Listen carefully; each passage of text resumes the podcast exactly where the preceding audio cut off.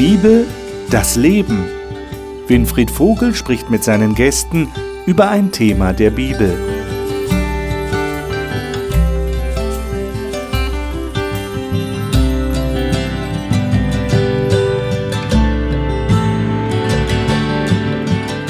Hier in dieser Talkrunde zur Bibel studieren wir seit einiger Zeit schon die Petrusbriefe im Neuen Testament. Herzlich willkommen, dass Sie auch heute wieder dabei sind oder vielleicht zum ersten Mal.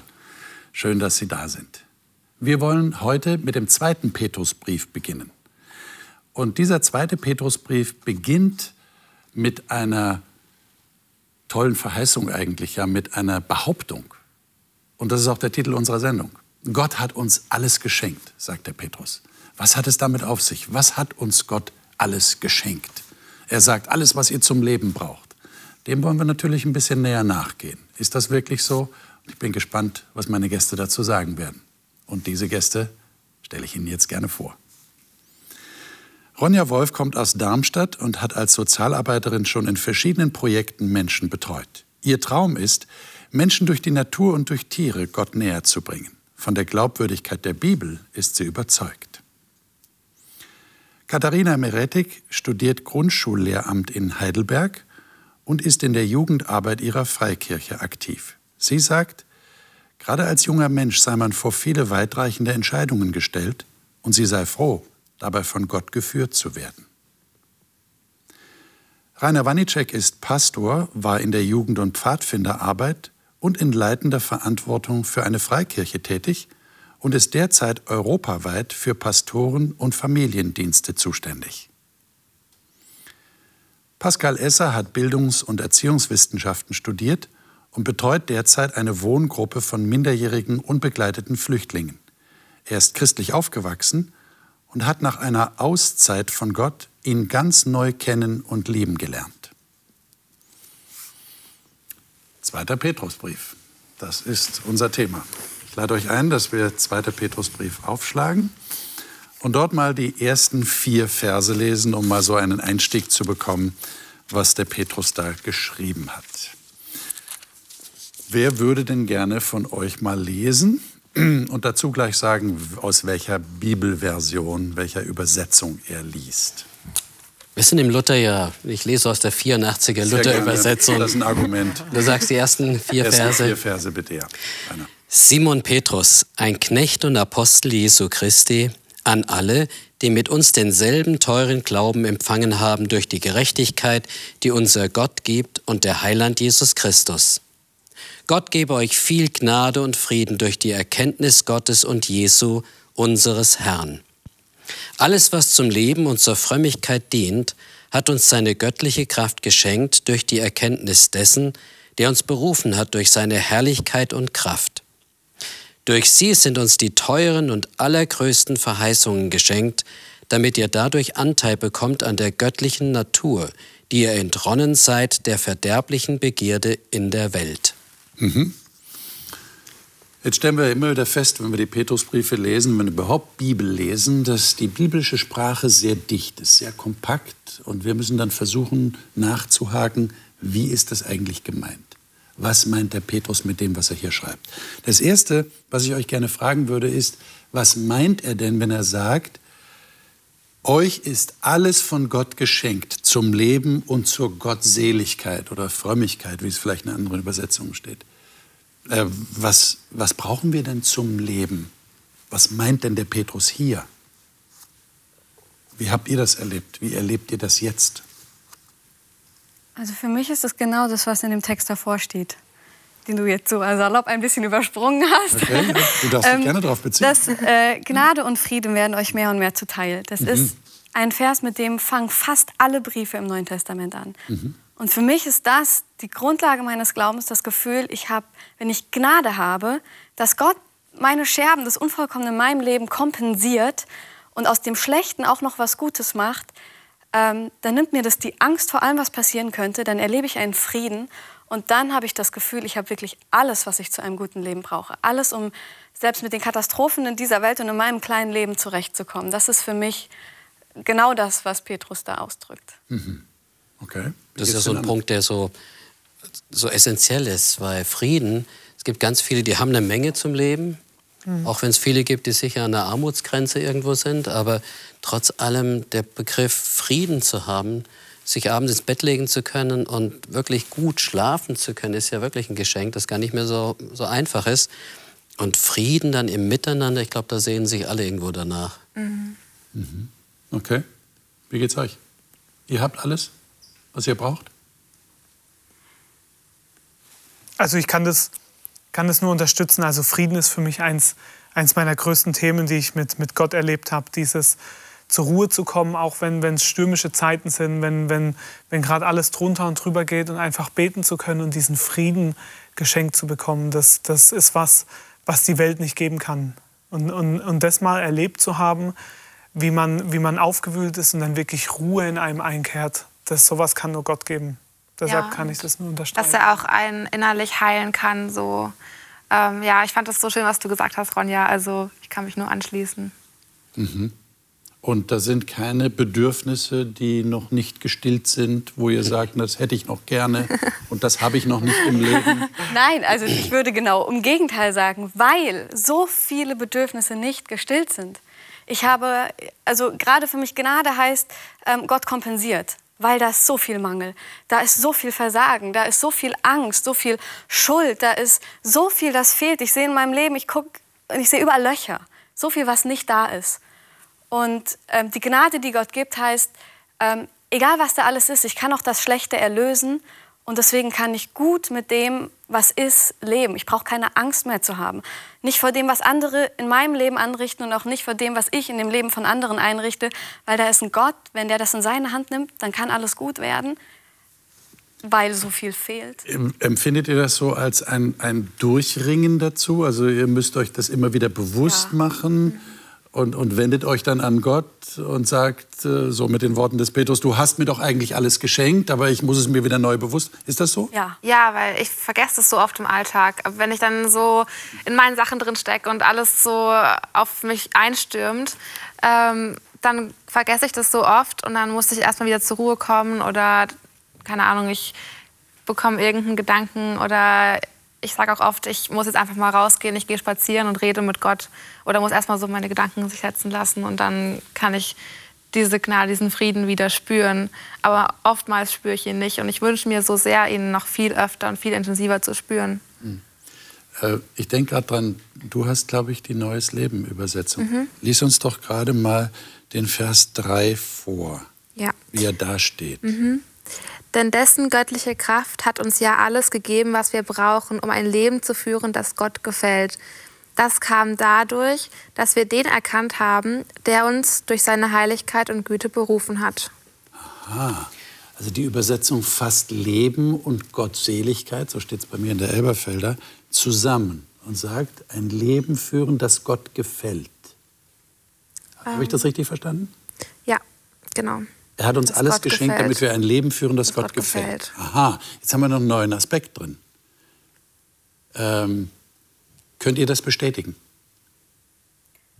Ihr, ihr lebt ein Leben, das Gott gefällt und Gott hat euch alles dazu geschenkt, dass das möglich ist.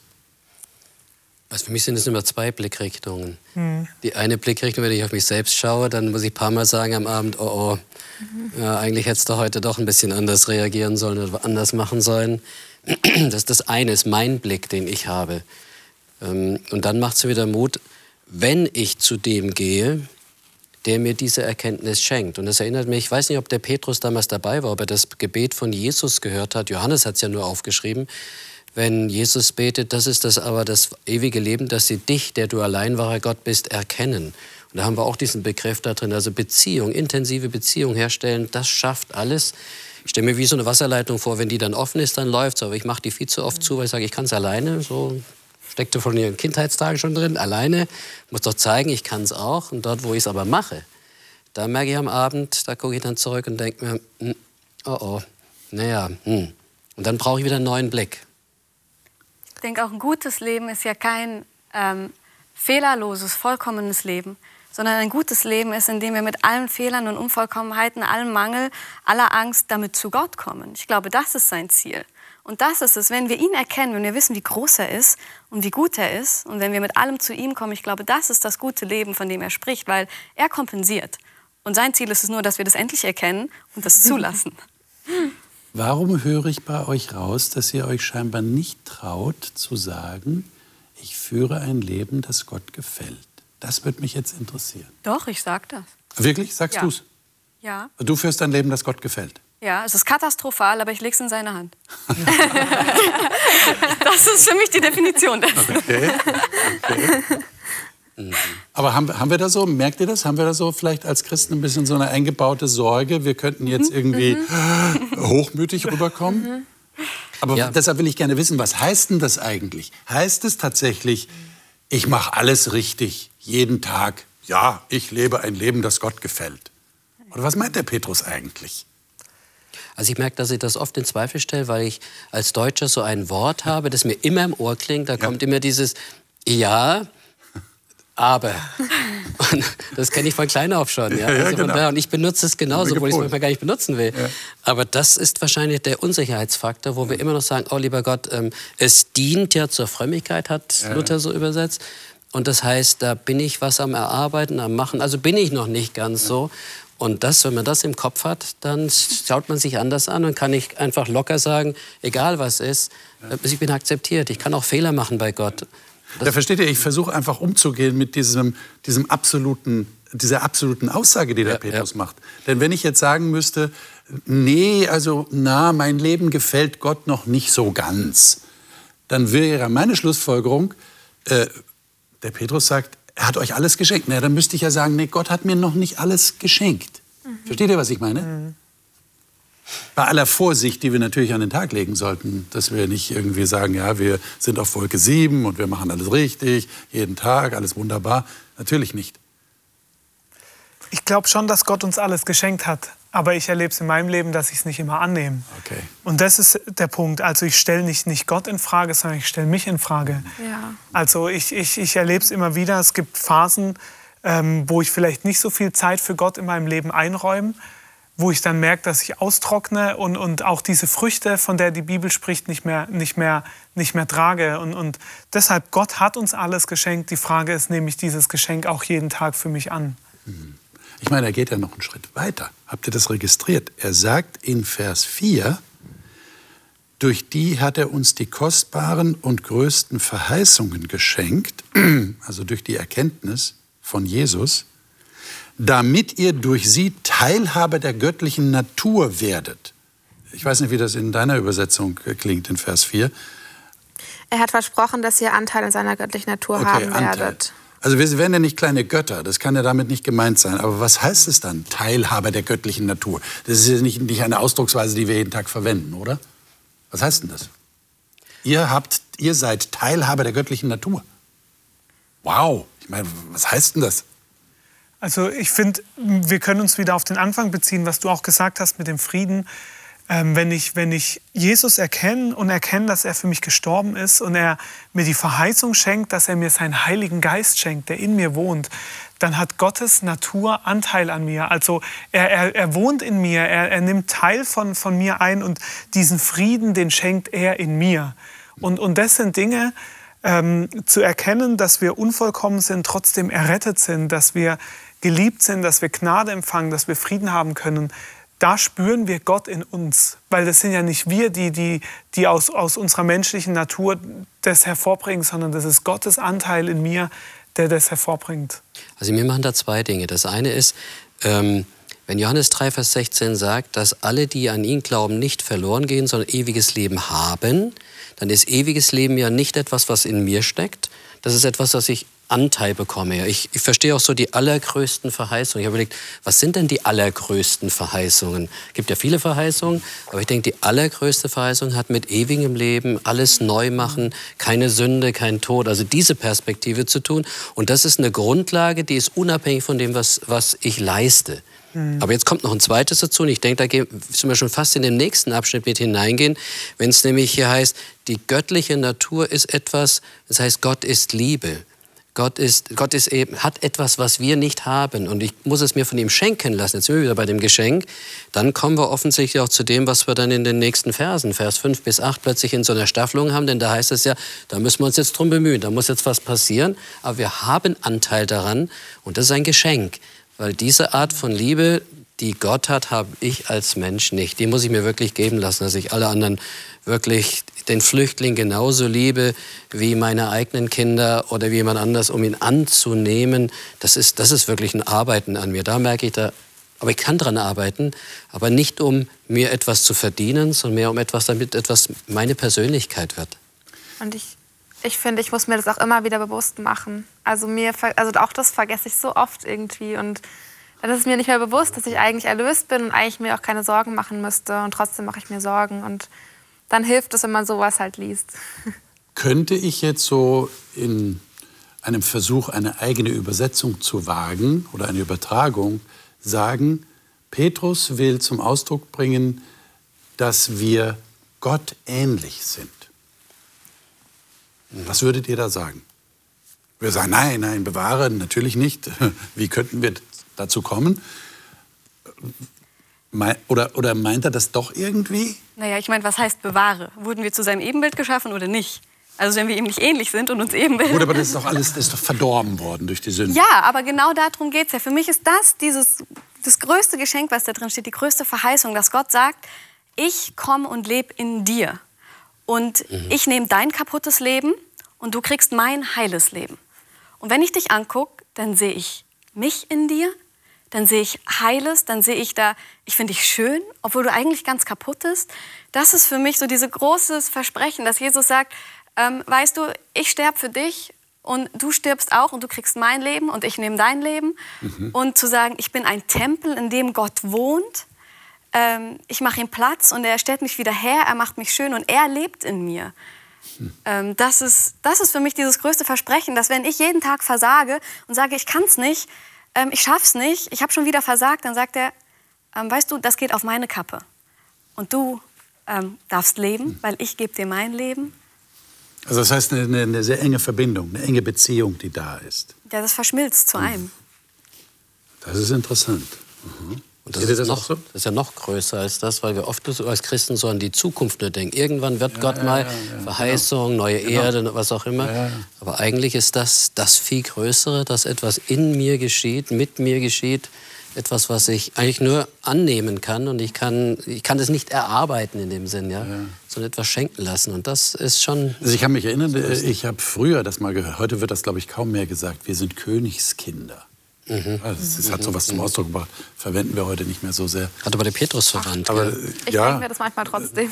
Ja, also ihr, ihr, ihr, könnt das trotzdem noch verstehen. Ja, ja. ja. Äh, wir, wir, gehören zum König und wir sind seine Kinder. Und das, äh, das hebt uns in einen anderen Status. Ich glaube, das will der Petrus hier sagen, oder? Mhm. Das ist ein anderer Status, in dem wir sind. Mhm. Ja. Nur wir sind uns nicht, ihr sagt auch, wir sind uns nicht immer so dessen bewusst. Wir vergessen das manchmal. Müssen uns wieder daran erinnern. Ja. Das will ja auch der Petrus machen. Das schreibt er dann später in dem, im, äh, oh, wo ist das, 12 bis 15, da schreibt er ja auch, ich will euch erinnern. Und selbst wenn ich nicht mehr da bin, will ich, dass ihr weiter dran denkt. Deshalb sage ich euch diese Dinge. Mhm. Jetzt gehen wir mal weiter und lesen die Verse 5 bis 7. Äh, das ist auch sehr interessant, was der Petrus da schreibt. Äh, Pascal, sei das so gut und lies uns das mal vor. Du hast auch ja, Luther übersetzt. Genau, ich lese auch aus Luther. so wendet alle Mühe daran und erweist in eurem Glauben Tugend und in der Tugend Erkenntnis und in der Erkenntnis Mäßigkeit und in der Mäßigkeit Geduld und in der Geduld Frömmigkeit. Bis neun, gell? Bis äh, sieben. Sieben. bis sieben. Und in der Frömmigkeit brüderliche Liebe und in der brüderlichen Liebe die Liebe zu allen Menschen. Mhm. Da machen wir jetzt mal eine Zäsur, weil da ist ja so viel drin. Mhm. Das ist äh, so zwei Verse, äh, kann man, glaube ich, ganz gut äh, sich anschauen. Bei mir steht hier in Vers 5, eben deshalb wendet aber auch allen Fleiß auf und reicht in eurem Glauben die Tugend da und so weiter. Dann kommt die, die Liste. Meine ganz simple Frage ist, ist das christliche Leben eine Fleißaufgabe? Für mich ja. Aber anders wie. Mühe anderes. hast du ja sogar gelesen. Genau, aber. Also es ist mühevoll. Nee, nicht, nicht Mühe, sondern ähm, er sagt ja, wendet alle Mühe daran. Das heißt, ich, ich muss mich bemühen. Und die Frage ist aber, um was muss ich mich bemühen? Also ich, ähm, ich habe mal von einem Missionar den, den Satz gelesen und den fand ich so spannend, dass er gesagt hat, es ist anstrengend, all seine Gedanken jeden Tag auf Christus zu richten. Aber wenn wir das tun, dann wird alles andere einfach werden. Und das ist der Punkt. Ich muss mich nicht bemühen, ein besseres Leben zu führen. Ich muss mich nicht bemühen, ein besserer Mensch zu werden, sondern ich muss mich bemühen, an Christus zu bleiben. Und, und Paulus sagt uns auch, wenn wir an Christus bleiben, dann verwandelt er uns. Also es ist etwas Passives. Ich schaue Christus an und werde verwandelt. Aber dazu muss ich mich bemühen, meine Gedanken, meine Zeit auf ihn zu richten, immer zu ihm zu kommen, die Beziehung zu pflegen. Du hast jetzt aber ein Reizwort verwendet, das die Vorstellung von etlichen Leuten haargenau bedient. Und ich glaube, das ist sogar in der Neues Leben Übersetzung wird so ausgedrückt. Strengt euch Strengt euch an. deshalb an. Ich finde, Äh, ist, das, ist das Leben als Christ anstrengend? Ich finde nicht, also wenn ich es mal mit Sport vergleiche, ich finde, das ist anders als Sport. Sport ist so, man strengt sich jeden Moment an und geht immer weiter, immer weiter. Und beim Glauben ist es so, wie du gesagt hast, dieses, dieses, dieses einmal anstrengend, einmal zu Gott kommen, zu Jesus kommen, das auch immer wieder, aber es geht nicht dann so weiter, sondern er hilft uns dann. Jetzt hatte ich schon gedacht, du sagst, das denke- christliche Leben ist sportlich. Das wird sich doch, das wird sich doch gut anhören. Und du sagst, nee, ist es nicht. Nein, ich finde, es ist ein, also ein bisschen anders. Und ich denke auch, dass dieses einmal zu Jesus kommen, oder also jeden Tag vielleicht, oder immer wieder, äh, wo er uns dann hilft, dass es auch nicht so ist, dass es wir auch alleine machen, sondern auch da hilft er uns dabei.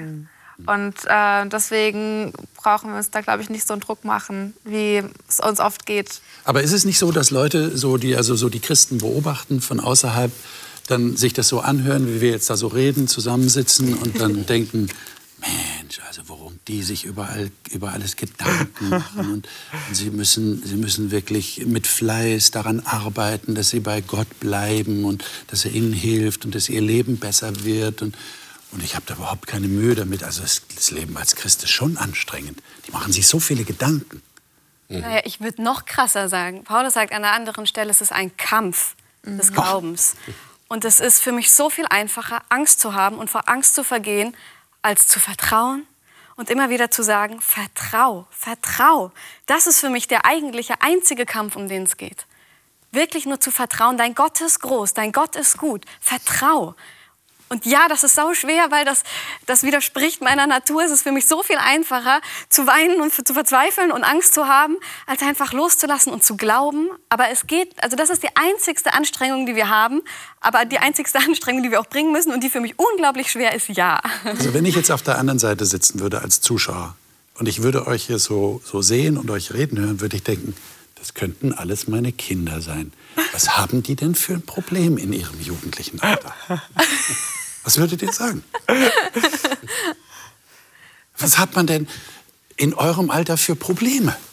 Also wenn ich mir angucke, mit den Jugendlichen, mit denen ich arbeite, Essstörungen, Selbstwertprobleme, ähm, keine Teilhabe an der Gesellschaft, das ist, wir, wir müssen nicht immer nach dem Mangel gucken. Ich meine, natürlich auch der, der Mangel, ich, ich sehe es bei meinen Jungs, die jetzt aus Ländern kommen, wo sie wirklich Mangel haben, aber in unserer Gesellschaft, egal wie reich eine Gesellschaft ist, jeder Mensch hat Mangel an Beziehung, an Vertrauen, an Frieden, an, an Selbstwert, an Akzeptanz, an Annahme. Also der, der Mensch ist so unvollkommen, dass Also es ist auch ein Klischee zu sagen, äh, solange Menschen man jung kein ist, Problem. hat man keine Probleme. Es ist auch voll die Aufgabe, irgendwie so seinen Platz in der Welt zu finden. Erstmal. Ich meine, also wenn man älter ist, dann hat man es schon gefunden und hat vielleicht das alles schon hinter sich. Aber für uns ähm, geht es erstmal darum, ähm, was studiere ich oder was für eine Ausbildung mache ich, was für einen Beruf will ich dann machen, ähm, keine Ahnung, wie geht's weiter, wo wohne ich, wo ziehe ich hin, äh, Wirkliche was für. Leute, wirkliche Partnerschaft. Sturm- und Drangjahre. genau. Und das ist schon viel, was man da manchmal ähm, machen muss, aushalten muss. Und umso wichtiger Da ist merke ich dann, dass das Bild des Sports schon auch ein Bild ist, was mir ein Ja. bisschen Ja. näher drin ist, weil es ist auch im christlichen Glauben meiner Lebenserfahrung nach so, dass ich doch immer wieder eine Menge Energie aufwenden muss, um diesen Prozess zu erhalten, weil es offensichtlich viel einfacher ist, in andere Dinge zu versinken und eben nichts zu machen. Ähm, ich erzähle es immer so, ich sage, ich, ich kenne die Diskussion von meinem Bauchnabel in meiner Wirbelsäule, die sagen, wir entfernen uns immer weiter voneinander, wir sollten was dagegen tun. Und das macht mir deutlich, es ist so viel einfacher, ähm, dass da eine Entfernung geschieht, als dass man dranbleibt. Aber wenn man dranbleibt, das immer wieder macht, mir hat mal ein Leistungssportler gesagt, als ich ihn fragte, mir fällt es so schwer, morgens raus und dann bei allem möglichen Wetter zu joggen, sagt, kannst du mir einen guten Tipp geben? Und der einzige Tipp war, den er sagte, mach's einfach. Mhm. Deswegen diese Werbung, just do it. Und ich höre den Petrus ähnlich sagen, hey, mach das auch, bleib da dran und geb da nicht auf. Und das ist manchmal ein Stückchen Mühe, äh, anstrengend, weil es eben gegen unsere normale Natur ist. Wir haben ja vorher von der göttlichen Natur gesprochen. Wir werden teilhaftig, aber das ist immer noch, da kämpft etwas in uns. Ja, und aber Ach so, so. Ich, ich finde, genau das ist der Punkt. Viele glauben immer, Anstrengung ist was Körperliches, aber mhm. Anstrengung ist was, auch was Psychisches. Also äh, dieses aus dem Bett kommen, auch dieses einfach seinen Tag zu leben. Und hier ich finde, diese Mühe, zu Christus zu kommen, das hat was damit zu tun mit Überwindung. Ich muss ihm mein Leben geben, ich muss ihm meine Schuld eingestehen, ich muss, mhm. muss meine Dinge, die ich falsch gemacht habe, offen mhm. eingestehen. Das mache also, ich nicht so en passant. Genau, und, und ja. das ist Mühe. Und, aber die Verheißung, wenn ich diese Mühe auf mich nehme, dann ist die Konsequenz, dass ich alles geschenkt bekomme. Und dafür lohnt sich's. Also was, wenn ich nichts tue, was, was kriege ich? Also das dann, dann, dann komme ich mit meinem kaputten Leben nicht voran. Also die Mühe lohnt einfach und das ist ja der Punkt. Und ich denke, wir können grundsätzlich inzwischen festhalten, das Leben an sich, egal ob es jetzt ein Leben im Glauben an Gott ist oder nicht, das Leben an sich ist nur sehr oberflächlich betrachtet ein Leben ohne Probleme. Ja. Also jeder hat irgendwie in dieser Welt zu kämpfen mit schwereren und mit leichteren Dingen. Das ist gar keine Frage. Und ihr habt jetzt gerade gespiegelt, okay, also egal in welchem Alter ich mich befinde in diesem Leben auf dieser Erde, ähm, ich kann das nicht oberflächlich nehmen, sondern ich muss da schon tiefer schauen und muss mir Gedanken machen über ja. das Leben. Und gerade Menschen, die an Gott glauben, versuchen bewusst zu leben und bewusst Dinge wahrzunehmen. Äh, jetzt sagt er ja hier, hat er eine ganze, ganze Kette von, von äh, Dingen, die er erwähnt.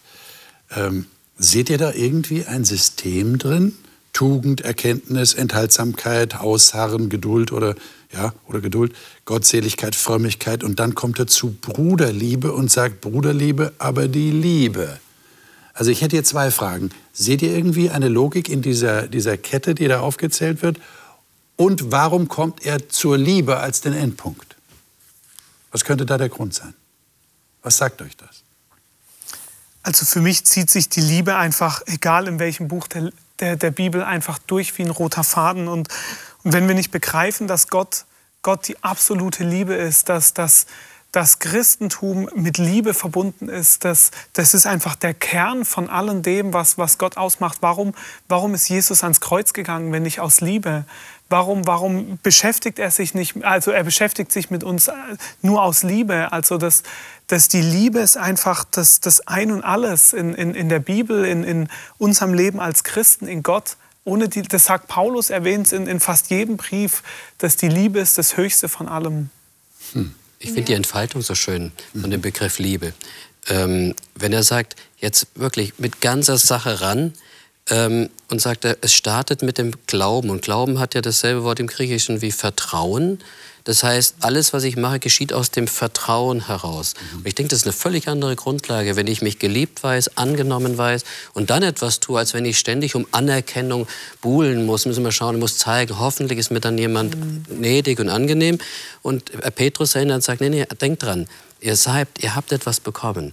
Eine fantastische Grundlage. Ihr seid angenommen. Später sagt er sogar, wenn ihr das nicht im Hinterkopf habt, in Vers 9 kommt dieses Wort, das sagt, dann habt ihr vergessen, dass ihr mal reingewaschen worden seid von alles. Und alles ist weg. Ihr habt eine völlig neue Grundlage. Und auf dieser Grundlage, sagt er, geht es jetzt darum, arbeitet daran. Vertrauen bedeutet, ich bleibe daran. Das ist das Wort Tugend. Also mit dem ich glaube, dass es nicht ein zeitgemäßes Wort mehr ist.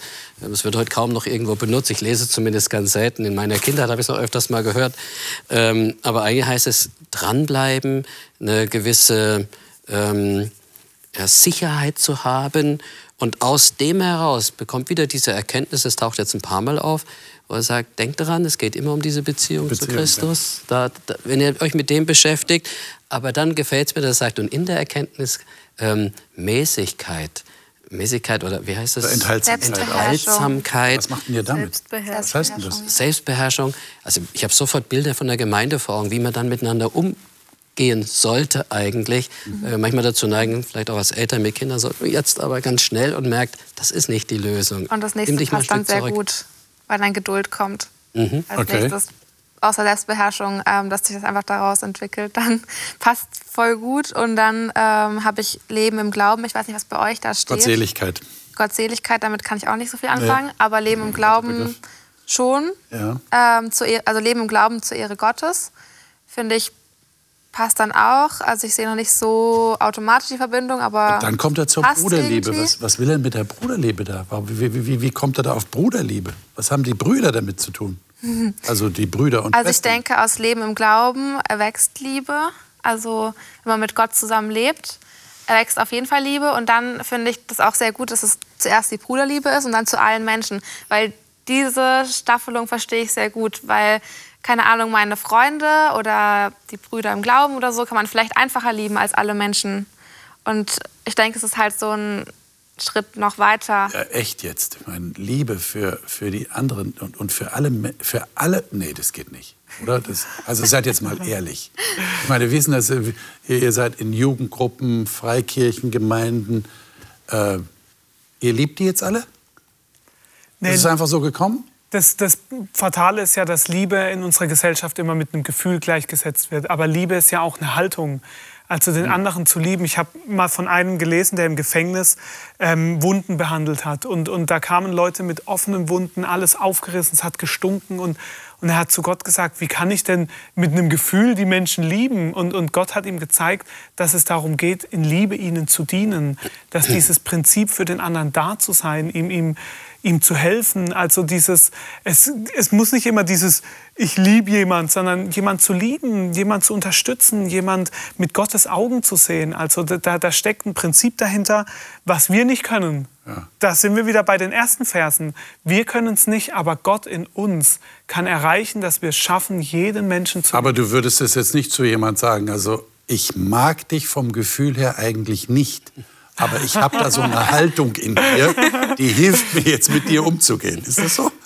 Manchmal sagen wir das in unserem Kopf. Im Kopf sagen wir es. Bei Gott. Du bist ehrlich. so ist doch die Realität. Also, äh, was mir hat geholfen, der Begriff, der da steht, ist ja äh, die Bruderliebe, die Philadelphia. Und dann kommt der nächste Begriff, ist die Agape. Und das ist die göttliche Liebe. Die haben wir nun mal nicht. Aber es ist eine Entscheidung, denn Christus ist nicht aus Gefühl für uns gestorben, sondern er hat sich entschieden, trotz allem, weil da eine gewisse Grundlage da ist. Und das ist etwas, was ich mir nur schenken lassen kann. Dann ist es mir auch möglich, den anzunehmen, der neben mir sitzt und Gerüche verbreitet und sonst was und ihn trotzdem zu akzeptieren. Ich heißt ja nicht, Liebe, ihn gleich in den Arm nehmen zu müssen und alles zu mögen, was er tut. Aber trotzdem ist diese göttliche Liebe nicht so was, so was klinisch Totes, Aseptisches irgendwo, sondern das ist schon eine Zuneigung, oder? Was würdet ihr sagen? Go- Gott hat eine Zuneigung zu uns Menschen, eine grundsätzliche Ja. Zuneigung. Ja.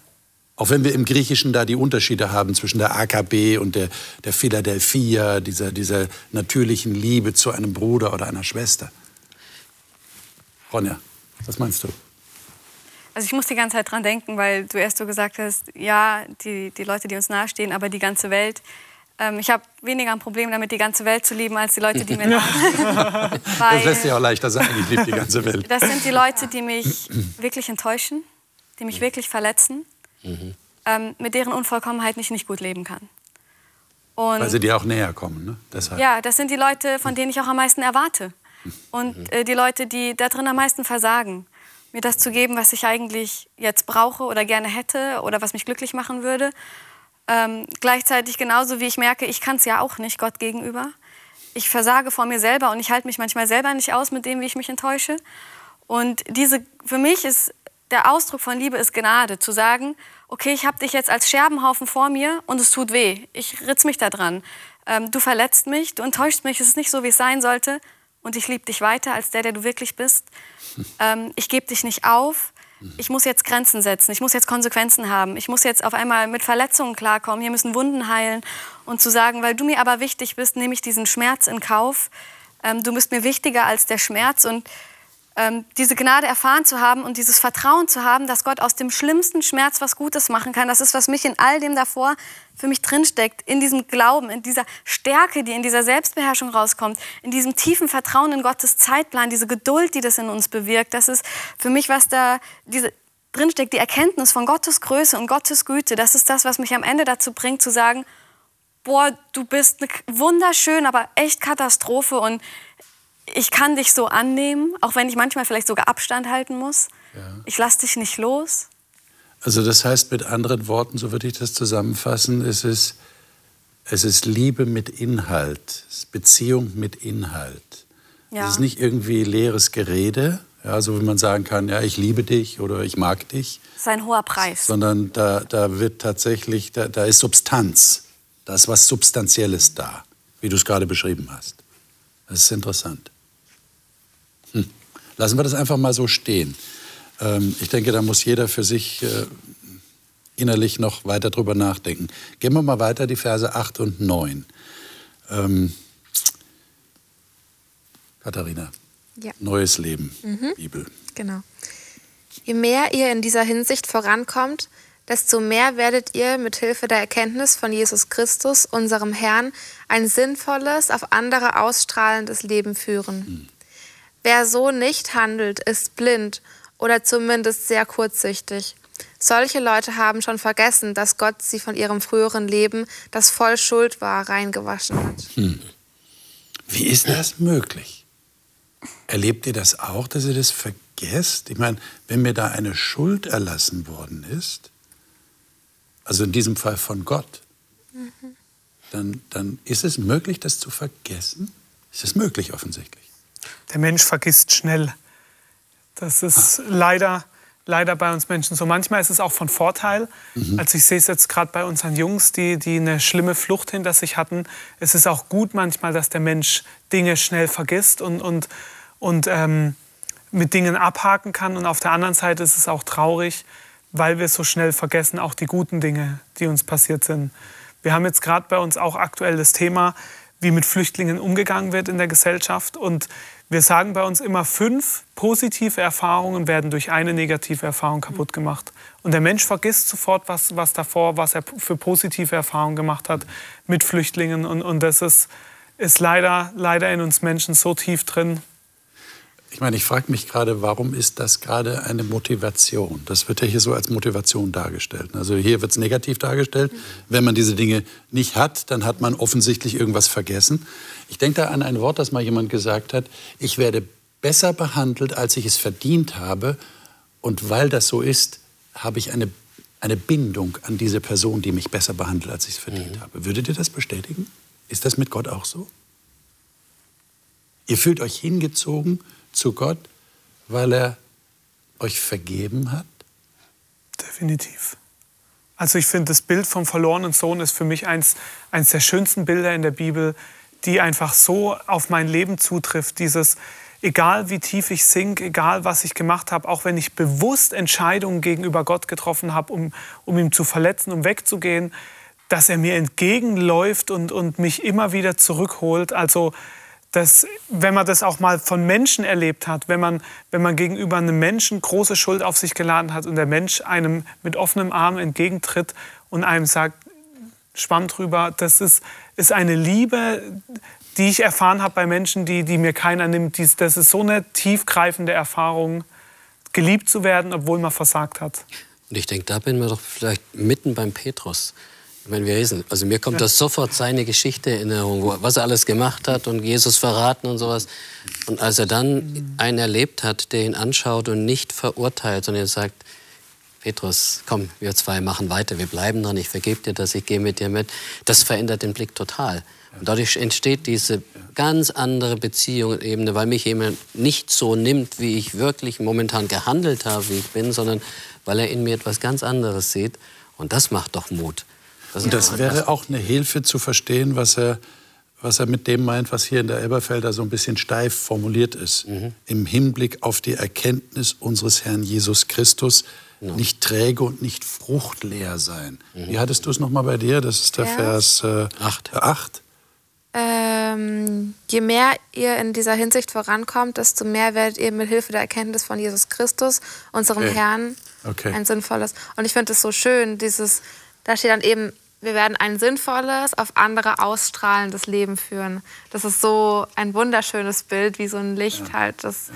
Da muss ich gerade an das äh, denken, dass man sein Licht auf einen Leuchter stellen soll und äh, nicht unter den Scheffel. Genau. Könnt ihr noch mal ganz kurz beschreiben, was Erkenntnis unseres Herrn Jesus Christus bedeutet? Du hast schon gesagt, Erkennen hat mit Beziehung zu tun. Mhm, mhm. ist das einfach eine Umschreibung für die Beziehung zu Jesus? Oder ist da noch mehr dran? Also ich denke zuerst halt natürlich Erkenntnis, dass man versteht, Jesus war Gott, Jesus ist für mich gestorben, er ist auferstanden, er hat meine Schuld auf sich genommen. Also erstmal dieses ganz Grundlegende, verstehen, erkennen und dann wächst daraus eine Beziehung. Hm. Für mich ist das so, die Zusammenfassung für mich persönlich ist, dass ich immer mehr erkenne, wie gut Gott wirklich ist und wie groß er wirklich ist. Und ich merke, je, je mehr es mit meinem Leben abwärts geht, desto mehr brauche ich diese Erkenntnis, um noch zu glauben, dass er mich daraus retten kann. Ähm, wo ich immer wieder merke, oha, du bist noch viel besser. Wenn, wenn du mich jetzt immer noch rettest, dann bist du noch besser, als ich dachte. Und wenn du daraus noch was Gutes machen kannst, dann bist du noch größer, als ich dachte. Das ist für mich so die große, große Herausforderung. Und ich finde, also das klingt jetzt alles so sehr nett, ja, ich nehme die Vergebung an. Für mich ist das enorm schwer. Also ich habe das jetzt in den, im letzten halben Jahr, ich war auf einer, ähm, auf einer Arbeitsstelle, wo ich einfach konstant überfordert war. Und ich war, hatte so viele persönliche Probleme, dass ich so viel mit mir selbst beschäftigt war. Und ich habe einfach auch viele Fehler gemacht. Und die anderen haben immer gesagt, ja, wir sind da, wenn du Hilfe brauchst, komm zu uns.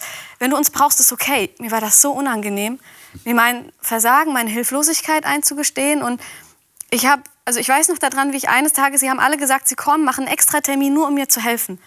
Und ich habe den Termin verbaselt. Und sie saßen alle da und ich war nicht da. Und dann haben sie mich angerufen.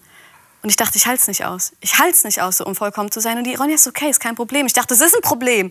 Das darf überhaupt nicht wahr sein. Wenn ihr mich anschreien würdet, wenn ihr mich fertig machen würdet, wäre alles okay. Aber dass ihr einfach nur Gnade mit mir habt, das ist nicht mehr okay. Ich kann es nicht mehr annehmen. Es ist, es ist zu viel. Ich kann diese Unvollkommenheit wirklich nicht mehr sehen. Und ich finde das, ähm, und irgendwann dahin zu kommen, okay, weißt du, egal wie viel ich jetzt mache, es wird nie Schluss sein mit deiner Güte. Du wirst immer mir noch eine neue Chance geben und egal wie schlimm ich bin, du kannst immer noch was Gutes daraus machen. Das ist für mich diese Erkenntnis, die da drin steckt und die immer mehr wächst. Und je mehr die wächst, je mehr ich diese Gnade annehmen kann, desto mehr kann ich sie auch anderen geben. Das merke ich. Das befreit mich enorm zu sagen, boah, lass alle Scherben Scherben sein.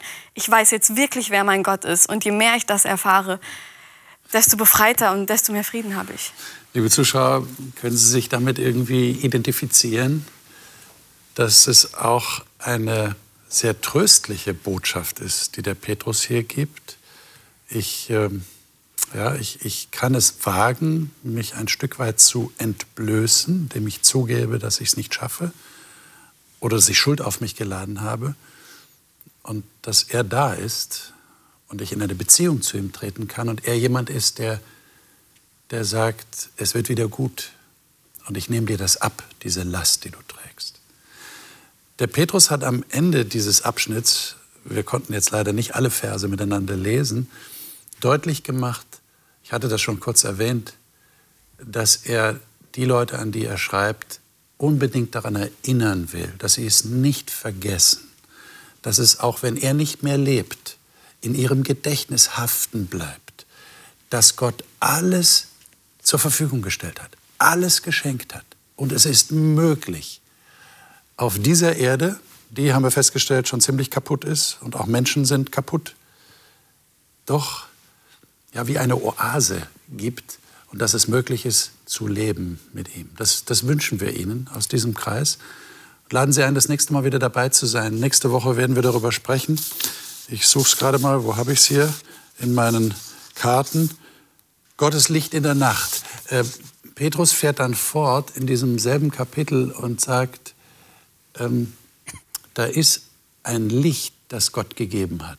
Und zwar in der Bibel, das uns helfen soll, ähm, Hoffnung zu haben. Diese Hoffnung wünschen wir Ihnen. Seien Sie auf jeden Fall das nächste Mal dabei, wenn wir das diskutieren. Gottes Segen bis dahin.